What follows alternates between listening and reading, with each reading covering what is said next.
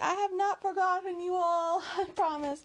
Uh, construction is finally halted. Um, oh, there's gonna be a tiny titch more. Like the people who are doing it, like apparently didn't measure the room correctly and I had to go back for some more tiles. But that won't be for a little while. So recording is starting again. I'm so happy. I've been missing our stories and our recording time so much. Um, I hope that you all have kind of been missing it too during the hiatus. Uh, we're going to pick right back up though with volume 2, chapter 12. Um, just a quick recap of the last chapter. Um, the Miss Dashwoods met with their brother, and um, he had this long chat with Elinor and showed his silliness, essentially. Um, his wife hadn't wanted to go visit Mrs. Ferrars, but he was going to report that Mrs. Not Mrs. Ferrars. His wife hadn't wanted to go to visit. Um, wow. Okay, that's not a good sign. Um, I will warn you. I have forgotten like most of the um, the voices I've used, but apparently I forgot Mrs. Jennings' name. There. As soon as I wasn't trying to say it, it came. When I was trying to say it, it was gone. Okay.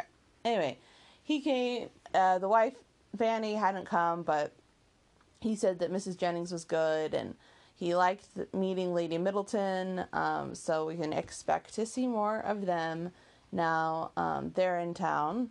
Uh, two things we have to talk about today for chapter notes. The first is fire screen, which sounds pretty self evident, but I thought I'd touch on it.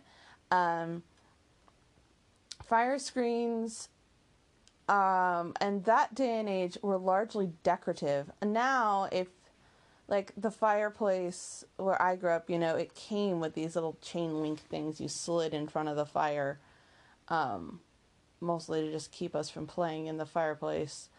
But um, you know, when the fire was not in use. But then um, we also had like tempered glass things that slide in front of your fireplace, and um, fireplaces are very drafty, you know, when they're not in use because obviously they have to have air. Or, you know, the whole fireplace part doesn't really work that well. Um, and also, fires are hot. so their solution in that day and age was a fire screen, which was actually a largely decorative piece of uh, wood, usually, that um, was set in front of the fire, and then ladies, the lady of the house or her daughters would take turns decorating it. You know, they'd embroider a very pretty pattern and stitch it to the front of the fire screen. Um, and because a fire was a large central part of a room, the fire screen also was a large central decoration. Uh, so it was a chance for the young misses and that to the house to showcase their talents and skills.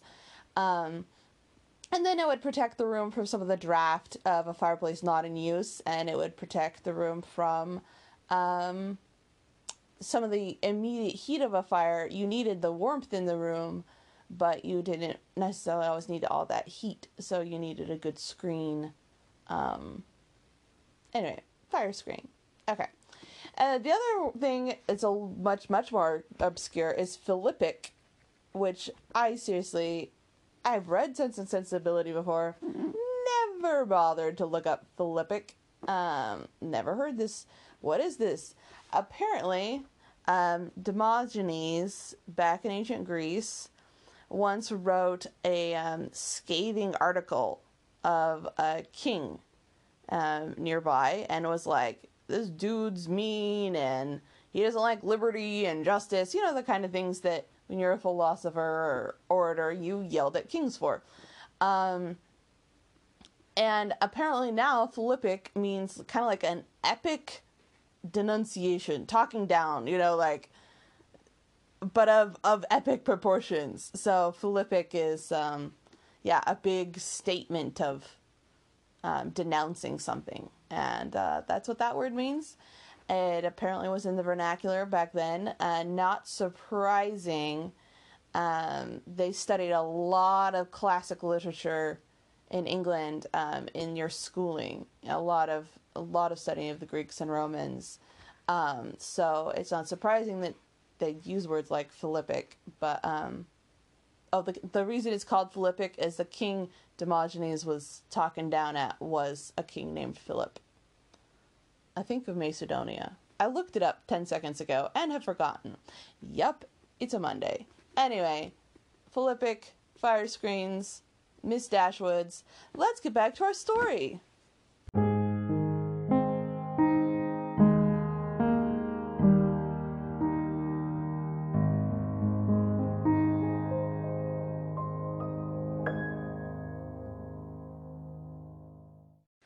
Mrs. John Dashwood had so much confidence in her husband's judgment that she waited the very next day on both Mrs. Jennings and her daughter, and her confidence was rewarded by finding even the former, even the woman with whom her sisters were staying, by no means unworthy of her notice. And as for Lady Middleton, she found her one of the most charming women in the world. Lady Middleton was equally pleased with Mrs. Dashwood. There was a kind of cold hearted selfishness on both sides which mutually attracted them, and they sympathized with each other in an insipid propriety of demeanour and general want of understanding. The same manners, however, which recommended Mrs. John Dashwood so good to the opinion of Lady Middleton, did not suit the fancy of Mrs. Jennings, and to her she appeared nothing more than a proud looking woman of uncordial address, who met her husband's sisters without any affection, and almost without having anything to say to them. For the quarter of an hour bestowed on Berkeley Street, she sat at least seven minutes and half and a half in silence. Visiting periods. We've talked about this briefly a couple times. I'm just going to touch on it once more. Um, when you went to visit, um, we've talked about the visiting hour the visits were usually conducted in 15 or 30 minutes. That's it. Enough time, essentially, to drink a cup of tea and say goodbye. That was a visit.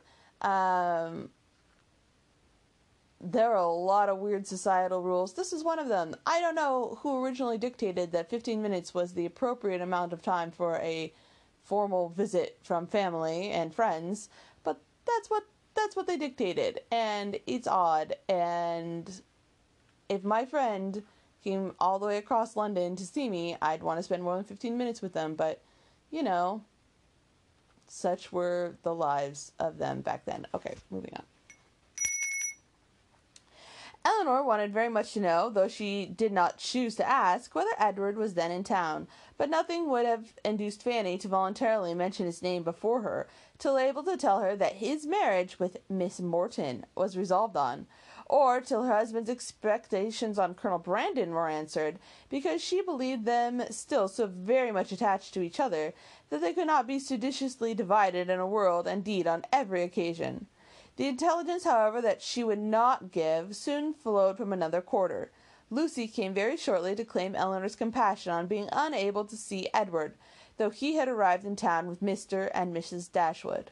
He dared not come to Bartlett Buildings for fear of detection, though their mutual impatience to meet was not to be told, they could do nothing at present but write. Edward assured them himself of his being in town within a very short time by calling in twice at Berkeley Street, Twice was his card found on the table when they returned from their morning engagements. Elinor was pleased that he had called, and still more pleased that she had missed him. The, the Dashwoods were so prodigiously delighted with the Middletons that had not a thought of the habit of giving anything they had determined to give them. I'll try again. The Dashwoods were so prodigiously delighted with the Middletons that though not much in the habit of giving anything, they determined to give them a dinner, and soon after their acquaintance began, they invited them to dine in Harley Street, where they had taken a very good house for three months. Their sisters and Mrs. Jennings were invited likewise, and John Dashwood was careful to secure Colonel Brandon, who, always glad to be where Miss, the Miss Dashwoods were, received his eager civilities with some surprise, but much more pleasure. They were to meet Mrs. Ferrars, but Elinor could not learn whether her sons were to be of the party, the expectation of seeing her, however, was enough to make her interested in the engagement, for though now she could for though she could now meet Edward's mother without strong anxiety that had once promised to attend such an introduction, though she could now see her with perfect indifference as to her opinion of herself, her desire of being in company with Mrs. Ferrars, her curiosity to know what she was like, was as lively as ever. The interest with which she thus anticipated the party was soon increased afterwards, more powerfully than pleasantly, by hearing that the Miss Steeles were also to be at it. So well they had recommended themselves to Lady Middleton, so agreeable their assidu- assiduities made them to her, that though Lucy was scarcely elegant, and her sister not even genteel, she was as ready as Sir John to ask them to spend a week or two in Conduit Street, and it happened to be particularly convenient to the Miss Steeles, as soon as the Dashwood's invitation was known, that their visit should begin a few days before the party took place. Their claims on the notice of Mrs. John Dashwood, as the nieces of the gentleman who for many years had the care of her brother, might not have done much, however, towards procuring them seats at her table. But Lady Middleton's guests, they must, as Lady Middleton's guests, they must be welcome, and Lucy, who had long wanted to be personally known to the family, to have a nearer view of their characters and her own difficulties, and to have an opportunity of endeavoring to please them, had seldom been happier in her life than she was on receiving Mrs. John Dashwood's card. Oh, where's my bell? Okay. It's been a while since I read any Jane Austen. Um, you know, you kind of get into the flow of the language and the period, and it all just starts to you don't need a lot of explanations because it all just starts to flow. It's been a while. It's not all kind of flowing for me. There's a lot of stopping and starting. I'm sorry if it's hard to listen to. Um, so I'm going to quick sum up. Um, yeah, so the Dashwood, it's town is getting very busy as everyone's now involved. Um, Mrs. John Dashwood invite is going to throw a dinner party and she is going to invite Lady Middleton. So, of course, they invite Colonel Brandon because they want to encourage, Mrs. John Dashwood wants to encourage Elinor's courtship of Colonel Brandon. Even though that's not taking place, they've decided it is, and she wants to do anything that will separate Edward from Elinor. So, they invite Colonel Brandon, and then they invite the Miss Steeles um, to stay with them you might be like, why would they do that? Fanny is a very classist person. Aha. Well, um, I don't remember if it was in this chapter or if I'm giving away something that comes up a little later, but essentially, it was very likely that she did this as a preventative measure. Her husband did say things about her about like being good to his sisters and having them stay for a visit and so she invites the Miss Steeles and being like, and then she'll be like, "Oh no, John, our house is full. We're so busy. We have two guests. You know, they probably have like ten bedrooms, but you know, whatevs. Actually, it's a townhouse. They probably don't have that many bedrooms, but you, yeah, you still get me. So she was doing this sort of a secrety sort of way. And anyway, so they're going to be throwing this dinner party, um, and is actually really intrigued to meet Mrs. Ferrars. Um, and there we go. Okay. Are we all are we all together? Here we go.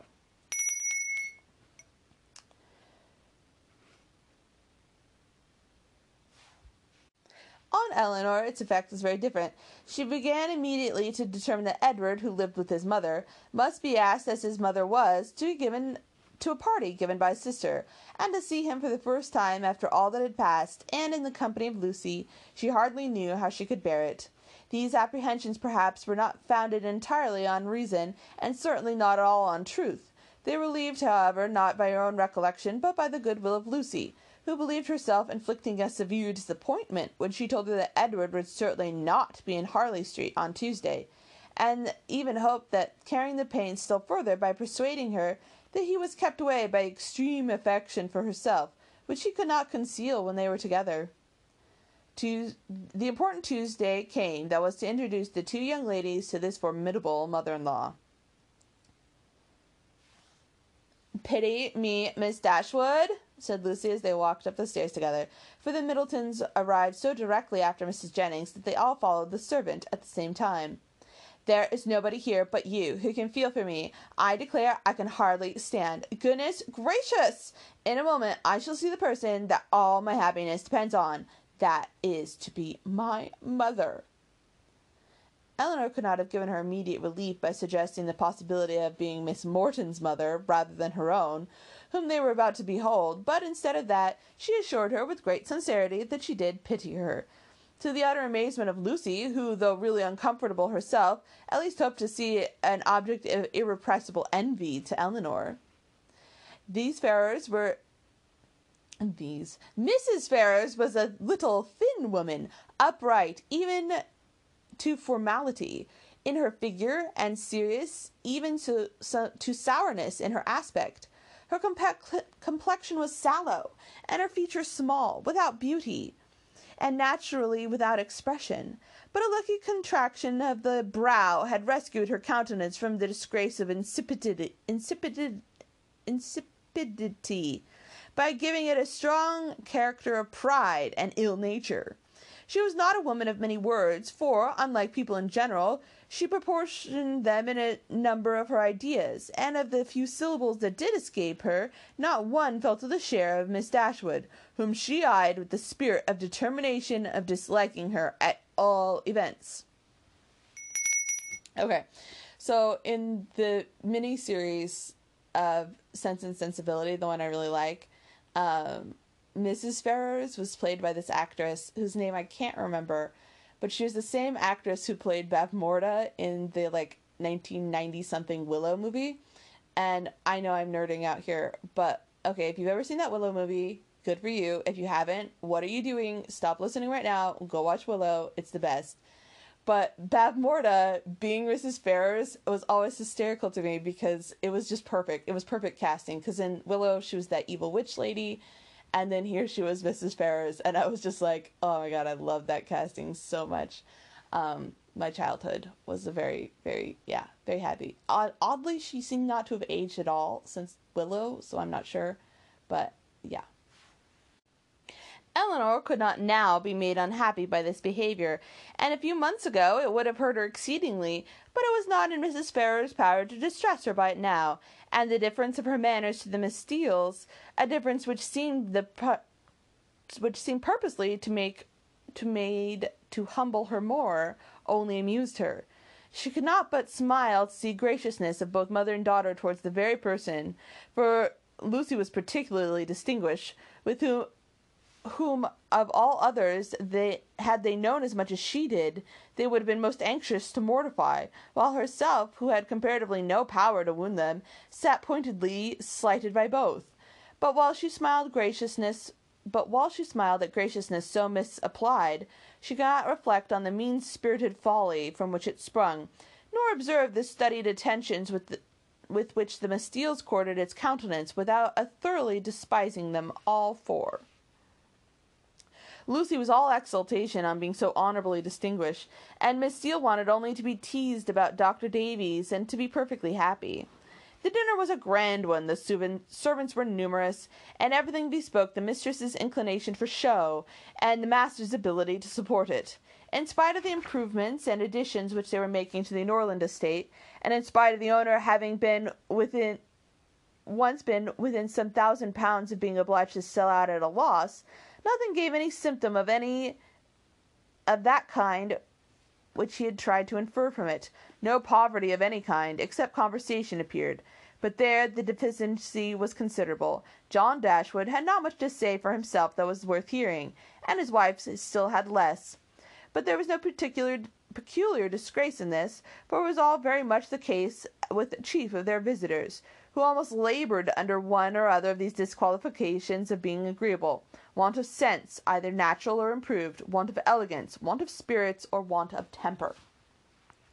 When the ladies withdrew to the drawing room after dinner, this poverty was particularly evident, for the gentlemen had supplied the discourse with some variety, a variety of politics, enclosing on land and breaking horses. But when all that was over, one subject only engaged the ladies till coffee came in, which was comparative heights of Henry Dashwood and Lady Middleton's second son, William, who were of nearly the same age. Had both children been there, the affair might have been determined too easily by measuring them at once. But as Harry was only present, it was all conjectural assertion on both sides, and everybody had a right to be equally positive in their own opinion, and repeat it over and over again as often as they liked. The two parties stood, or the parties stood thus. The two mothers, though each really convinced that her own son would be the tallest, politely decided in favor of the other. The two grandmothers, with not less partiality but more sincerity, were earnest in support of their own descendant. Lucy, who was hardly less anxious to please one parent than the other, the thought both boys were remarkably tall for their age, and could not conceive how there could be the smallest difference in the world between them. And Miss Steele, with greater address, gave it, as fast as she could, in favor of each. Elinor, having once delivered her opinion on William's side, by which she offended Mrs. Ferrars and Fanny still more, did not see the necessity of enforcing it any further assertion and Marianne, when called on for hers, offended them all by declaring that she had no opinion to give, as she never thought about it. Before her removing from Norland, Elinor had painted a very pretty pair of screens for her sister in law, which, being now just mounted and brought home, ornamented her present ornamented her present drawing room, and on these screens, catching the eye of John Dashwood on his following the other gentlemen into the room, were officiously handed by him to Colonel Brandon for his admiration. These are done by my eldest sister, said he, and uh, you, as a man of taste, will, I dare say, be pleased with them. I do not know whether you ever happened to see any of her performances before, but she is in general reckoned to draw extremely well. The colonel, though disclaiming all pretensions to be a connoisseur, warmly admired the screens, as he would have done anything painted by Miss Dashwood, and the curiosity of the others being of course excited, they were handed round for general inspection. Okay, so these sound like small little screens. Um, so there were probably like two small side by side ones. Um, that were put in front of the fire to shield, depending on where you were sitting, you could move the screen instead of a large main one um, to shield from drafts. Um, and she painted, she probably painted um, on like canvas or something that was then mounted to woodwork. Just a guess. Oh, do do do do. Mrs. Ferrars, not being aware of their being Elinor's work, particularly requested to look at them, and after they had received the gratifying testimony of Lady Middleton's approbation, Fanny presented them to her mother, considerately informing her at the same time that they were done by Miss Dashwood. "Hum," said Mrs. Ferrars, "very pretty," and, without regarding them at all, returned them to her daughter. Perhaps Fanny thought for a moment that her mother had been rude enough, for, colouring a little, she immediately said, "They really are very pretty, ma'am, aren't they?" But then, again, the dread of being too civil encouraged herself probably came over encouraging herself prop probably came over her. That doesn't make any sense. For she presently added, Do you not think they are something of Miss Morton's style of painting, ma'am? She does paint most delightfully. How beautifully her landscape was last done. Beautifully indeed, but she does everything well. Marianne could not bear this. She was already greatly displeased with Mrs. Ferrars, and such ill-timed praise of another at Elinor's expense, though she had not any notion of what was principally meant by it, provoked her immediate, immediately to say, with warmth, This admiration is of a very particular kind. What is Miss Morton to us? Who knows or who cares for her? It is of Elinor whom we think and speak. And so saying, she took the screens out of her sister in law's hands, admired them herself as they ought to be admired. Mrs. Ferrars looked exceedingly angry, and drawing herself up more stiffly than ever, pronounced in retort to this bitter philippic. Miss Morton is Lord Morton's daughter. Fanny looked angry too, and her husband was all in a fright at his sister's audacity. Elinor was much more hurt by Marianne's warmth than she had been by what produced it. But Colonel Brandon's eyes, as they were fixed on Marianne, declared that he had only noticed what was amiable in it, the affectionate heart which could not bear to see a sister slighted with the smallest pain. Marianne's feelings did not stop there. The cold insolence of Mrs. Ferrars's general behaviour to her sister seemed to her to foretell such difficulties and distresses to Elinor as to wound her own heart, and taught her to think with horror, and urged a strong impulse of affectionate sensibility. She moved, after a moment, to her sister's chair, putting one arm round her neck and one cheek close to her, said in a low but eager voice, Don't, dear, dear Elinor, don't mind them. Don't let them make you unhappy. She could say no more. Her spirits were quite overcome, and hiding her face on Elinor's shoulder, she burst into tears. Everybody's attention was called, and almost everybody was concerned.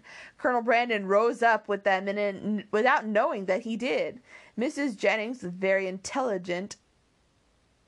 Ah, poor dear, immediately gave her salts, and Sir John felt so desperately enraged against the author of this nervous distress that he instantly changed his seat to one close by Lucy Steele, and gave her in a whisper a brief account of the whole shocking affair.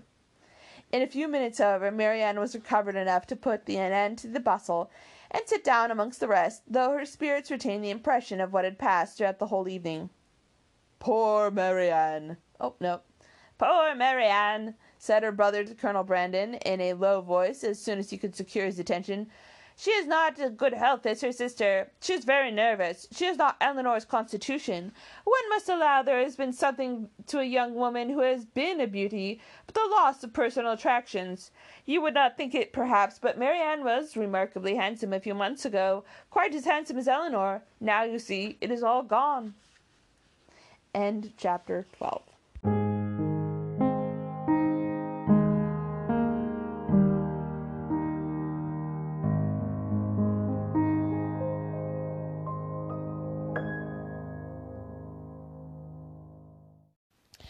Well, that was some dinner party. Um, yeah. Oh my goodness.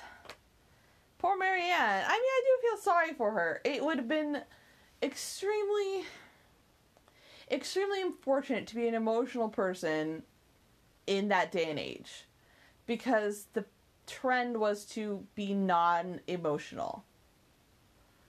I mean, yeah, I, I it just it would have just been really really hard to be someone like Marianne in that day and age. I assume um, it would be that hard to be someone who's not that emotional and much more private nowadays when everything is so public and so open and emotions so encouraged. Um, I'm sure it's a, a, very similar sort of feeling, but um, yeah. So I do feel sorry for Marianne. But wow, did she embarrass herself? Did she embarrass Elinor? Oh my gosh. And of course, the Middletons and Mrs. Jennings were not helpful. Sir John immediately gossiping.